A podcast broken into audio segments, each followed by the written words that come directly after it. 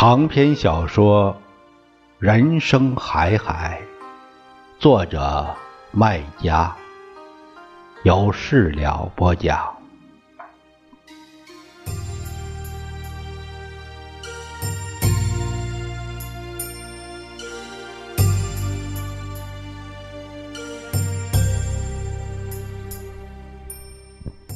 从此，我对上校的看法。和态度发生了大变样。以前爷爷总罩着我，我是爷爷的奴才，爷爷怎么看上校我都认下，像狗吃肉，吃的干净，骨头都嚼碎咽下。结果上校在我心目中的样子，总体是脏的、坏的、怪的、鬼祟的。我怕他。躲他，讲他坏话，也瞧不起他。唯一保下来一点好奇心，想了解他，因为怪嘛。他像一座尘封久远、支出多个鬼故事的老房子，你怕他，又忍不住想进去看。以前爷爷讲不许看，我就不看，百依百顺。一副奴才相。现在我不要再做爷爷的奴才，因为我觉得他不像鬼，像个英雄。秋天到了，柿子树叶开始变色，发黄、发褐、脱落。原来青绿、扁圆的柿子也开始变色变样。变得发黄、泛红、赤红，红的火辣辣的，变得圆滚滚的，像一盏盏小红灯笼。灯笼密密匝匝的，挂满枝枝丫丫，结头梢头，远看整棵树像着火似的。这时候收获开始了，树上。摘柿子、板栗、猕猴桃、酸钩子，地里刨红薯、洋芋、花生，水下挖藕、摸蚌。这是一年中最好的季节，不仅因为有收获，也因为风和日丽，天高气爽，可以出门远行。小爷爷大致就在这时节收到了有人从杭州捎来的耶稣像，簇新油亮，还比原先的大一号。当天夜里，小爷爷焦急又骄傲地在老地方挂好神像，在蒲团上足足坐到天亮，呜呜咽咽的一个通宵。有点弥补佩奇的意思。第二天上午，稍歇的小爷爷起床后，直奔我家向爷爷来报喜。一坐几个钟头，唠唠叨叨，只讲一个人的好话，哎，就是上校。爷爷听着，忍着，终于忍不住了，顶他嘴：“你呀，真好笑。”讲他那么多好话，好像他比耶稣还要好一样。小爷爷耐心的劝爷爷，小小声声的讲：“好的就是好，耶稣看在眼里，你以后要改变对他的看法，别老埋汰他，这对你自己不好。”爷爷是嘿嘿的笑，是轻慢的讥笑。嘿嘿，你帮我问问耶稣，会怎么个不好？是要我死啊，还是生不如死？小爷爷低头讲：“哎，别把死挂在嘴上，我是死过的人，那罪不是人受的。”抬头看看天上，又讲：“啊，天人在做，天在看呢。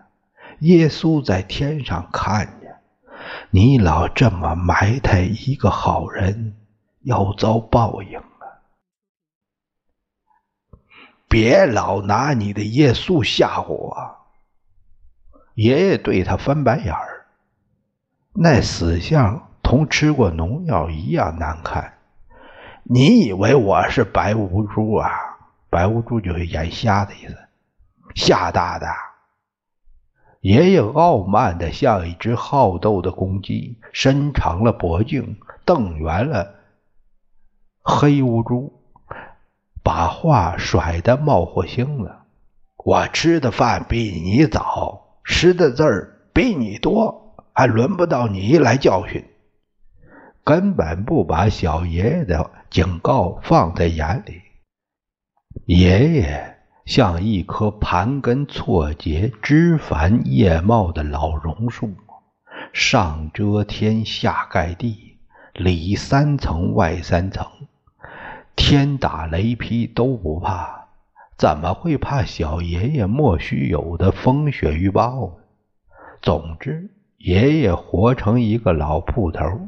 你要改变他很难，不像我，我像三月里的桃树，一夜之间变成一幅画、一本诗，花枝招展，灿烂的连自己都认不得。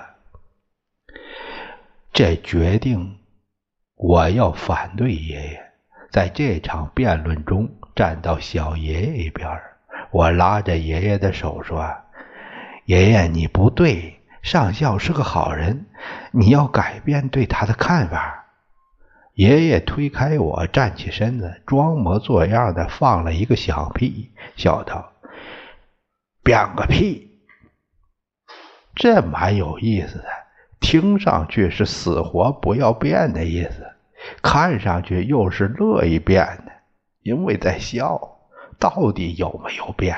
以我的观察，有不变的内容。”比如说，爷爷仍旧不许上校来我家，但也有变的地方。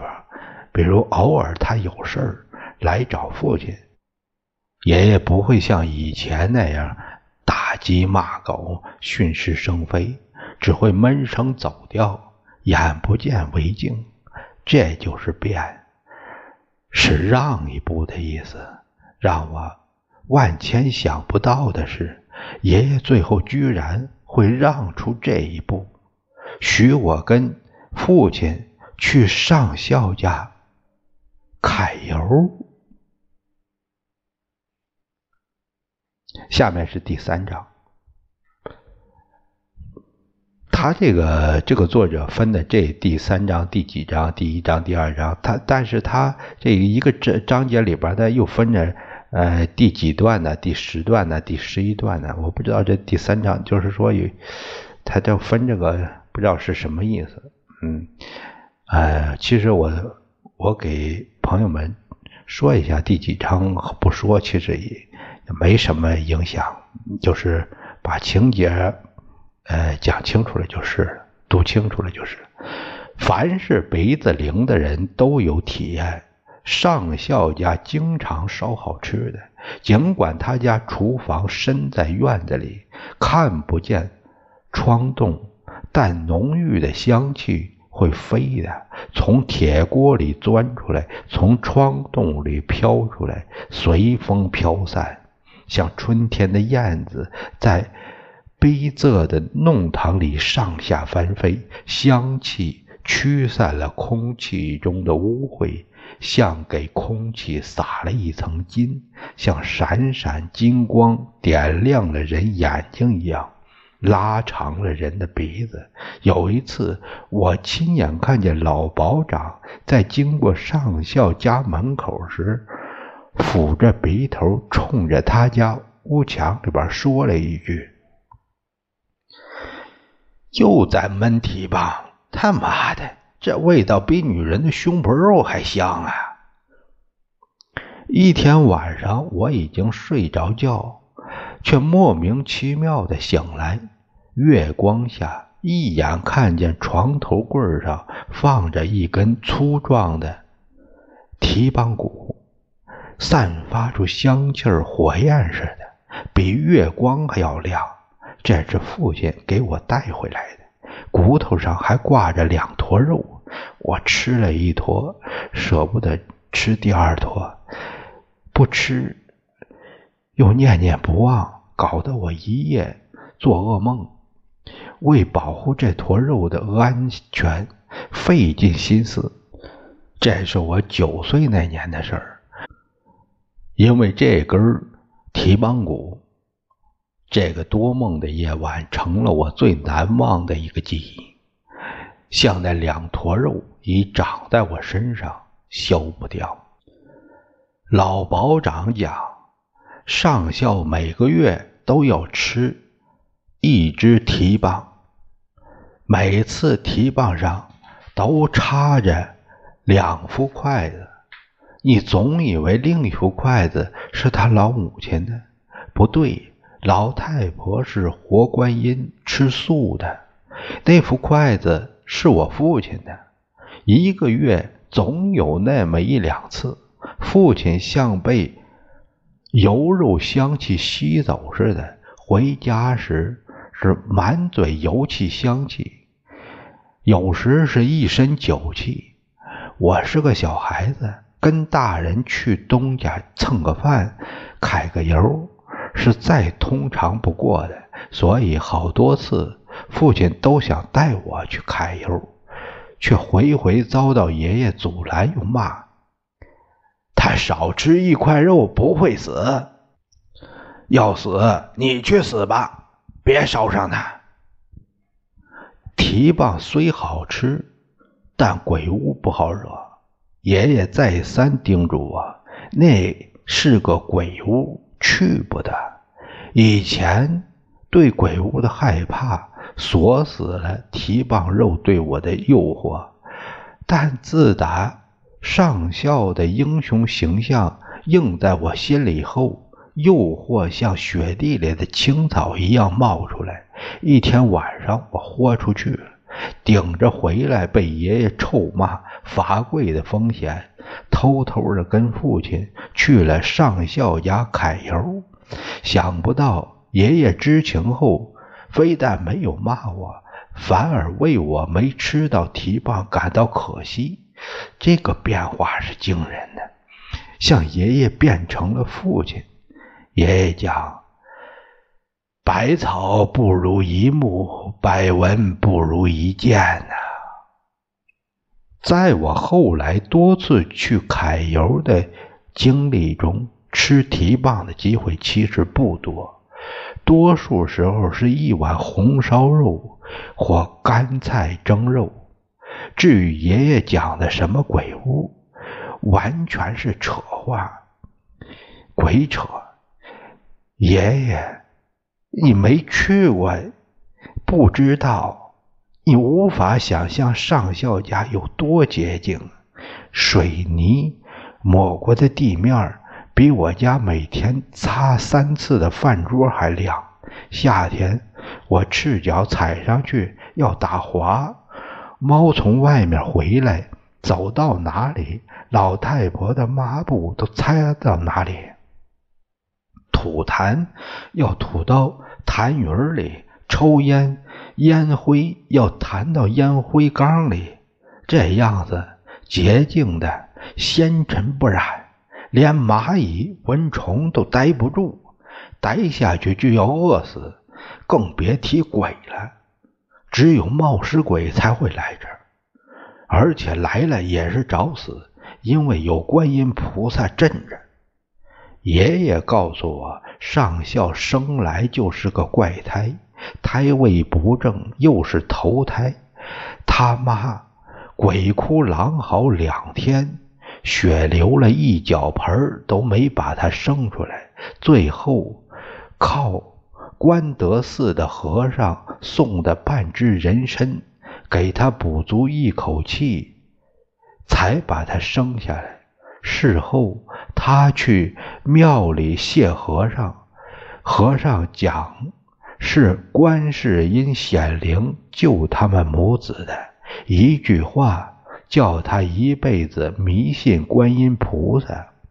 他把观音像请到家，供在堂前，天天烧香敬拜，求菩萨再显灵，给他添丁。菩萨不灵，求不到，他去庙里和和尚哭。和尚对他讲：“人要知足，不要占了前山还要后山。”他是信的。后来丈夫死于非命。他又去寺里找和尚哭，和尚告诉他，要没有菩萨保佑，死的是他儿子，老子替儿子死的，不幸中的大幸。他也是信的。再后来，听说儿子丢了宝贝疙瘩，那时老保长恨死他儿子，大肆散布谣言。村里连只狗都刮到风声，他又去对和尚哭，和尚劝他，这叫大难不死，必有后福。他又是信的。总之，和尚讲什么他都信，从头信到脚，信到死。爷爷讲，这老娘们儿，和尚送他一口气儿。他还给菩萨一生事，实诚的不像人，像菩萨像凡，所以叫活观音。活观音天天诚诚实实的给观音菩萨烧香，从家里堂前烧到后山观德寺，后来。又路远迢迢烧到普陀山的寺庙，求远方的菩萨。远方菩萨会念经儿，把他儿子也收去，让母子同心同德，有福同享。爷爷讲，照理儿他断了根子，肉身清净，最适合当菩萨信徒啊。但上校戒不了。烟酒肉和刀，就是手术刀。菩萨一直不收，不要他，害得老太婆天天在菩萨面前苦苦讨饶。这个我有体会。每次我跟父亲去揩油，老太婆总是不停往我碗里边加肉，目的大概是要上孝。尽量少吃吧，他少吃一块肉，他少受一份罪。为了让老太婆少受罪，只要他在家上孝，一律不喝酒，烟也是尽量少吃。我倒是盼望少校多喝点酒，因为吃了酒他就会讲故事。我后来觉得听他讲故事才是。真正的揩油比吃肉还过瘾，只是这样时节像提棒一样，并不多见。必须是老太婆去普陀山的时候，也必须是上校吃足酒、人高兴的时候。他的故事才会一个劲儿的从嘴里噼噼啪啪的出来，像酒气一样关不住。那时候，他必是满脸通红，两只眼珠像电珠一样亮，手里夹着香烟，脚下盘着两只猫，空气里弥漫着烟雾和酒气。猫被呛得喵喵叫，他也不管。那时候他什么都不管。只管抽烟、吃茶、打饱嗝、讲故事。我最喜欢听他讲故事。他闯过世界，跑过码头，谈起天来，天很大；讲起地来，地很广。北京、上海，天南海北，火车、坦克、飞机、大炮，有的是稀奇古怪、奇花异草。民国哪一年我在哪儿做什么？有一天发生了一件什么事儿？啊，总是这样讲故事，有时间、有地点、有人物、有事情，情节起伏波波折折，听起来津津有味儿。有的蟋蟀都闭拢嘴不叫，默默的流口水。我跟他和父亲轮流倒茶，有时也点烟，像他们的勤务兵。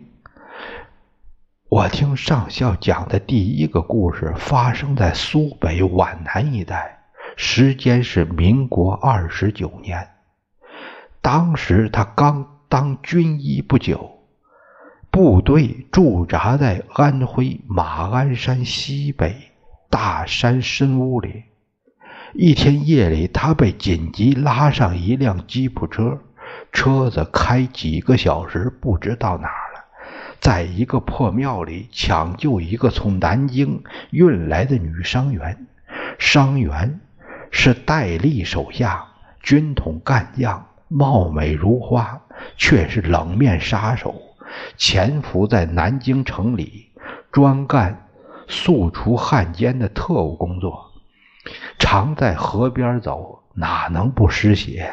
这不受伤了，大腿、肩膀、小腹。三处中弹，算他命大，都不是致命伤，只是腹部子弹钻得深，必须破肚开肠。结果谁也想不到，取子弹的同时，顺带取出一个七个月大的男婴，因为营养不良，只有一个拳头大，像只小猫。人小命大。他活了一年多后，他在上海又见到他，已经会满地跑了。上校哈哈大笑，哈哈，这女人自己都不知道，她竟是怀有身孕。我搂草打兔子，当了一回接生婆，你们说稀奇不稀奇？这是我当军医后遇到第一件稀奇事当然以后就多了，但再多也没有在前线战场上多。当军医上前线，上校都在前线打仗，开始打红军，后来打鬼子。有一个故事讲。日本鬼子攻打武汉时，他是连长，负责师部转移撤退，死守一条盘山公路。前来攻打的鬼子有两辆坦克，七八十人，十几门迫击炮，攻势林立。头一仗下来，全连一百八十多人死掉一半；又一仗又死一半；再一仗又死一半。人像稻子一样被一片片割倒。最后一仗，鬼子从阵地侧面破开一条新路往上攻。此时，鬼子还有一辆坦克，坦克后面人头乌泱乌泱一片，而他只剩下十九个伤兵哀兵，并且弹尽粮绝，明摆着只有死路一条。眼看鬼子冲到阵地前沿儿他们准备跟鬼子肉搏一场，死个光荣。想不到突然间，鬼子抱头鼠窜，乱作一团，哇哇乱叫，乱放枪，撒腿跑，做鸟兽散，像中了邪。原来啊，鬼子坦克开进一片原始的经济林。毁了几十万只马蜂的老巢，那些马蜂都成了精，个头有蝗虫那大，数量也有蝗虫多，散在空中，遮天蔽日，嗡嗡声连成一片，像沉闷的雷声，在山坡上翻滚，卷起一阵风，吹得尘土飞扬。那些马蜂就像有灵性。知道是鬼子做了恶，要报仇，纷纷朝他们身上扑，肉里蛰，前赴后继，奋不顾身。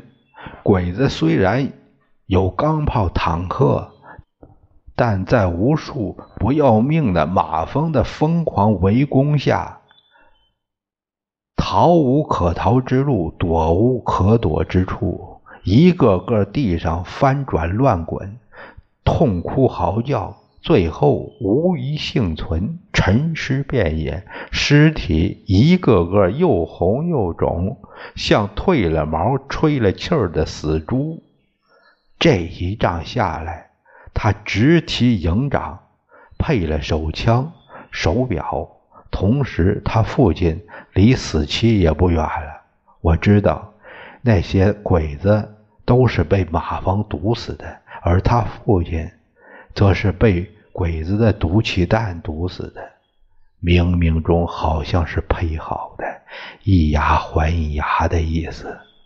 爷爷讲：“嘿，哎呀，这就是命啊！事先讲不清，事后都讲得清。”这故事给我印象很深，以致后来我上山看见马蜂就跑。另一个故事则让我暗暗发誓，长大一定要去上海看看那个高楼啊，那个电车呀，那个轮船呢，那个霓虹灯啊，那个花园公园啊，那个十里洋场啊，那个花花世界呀，像在天上，像从头到脚都镀了金。连脚趾头也不省略。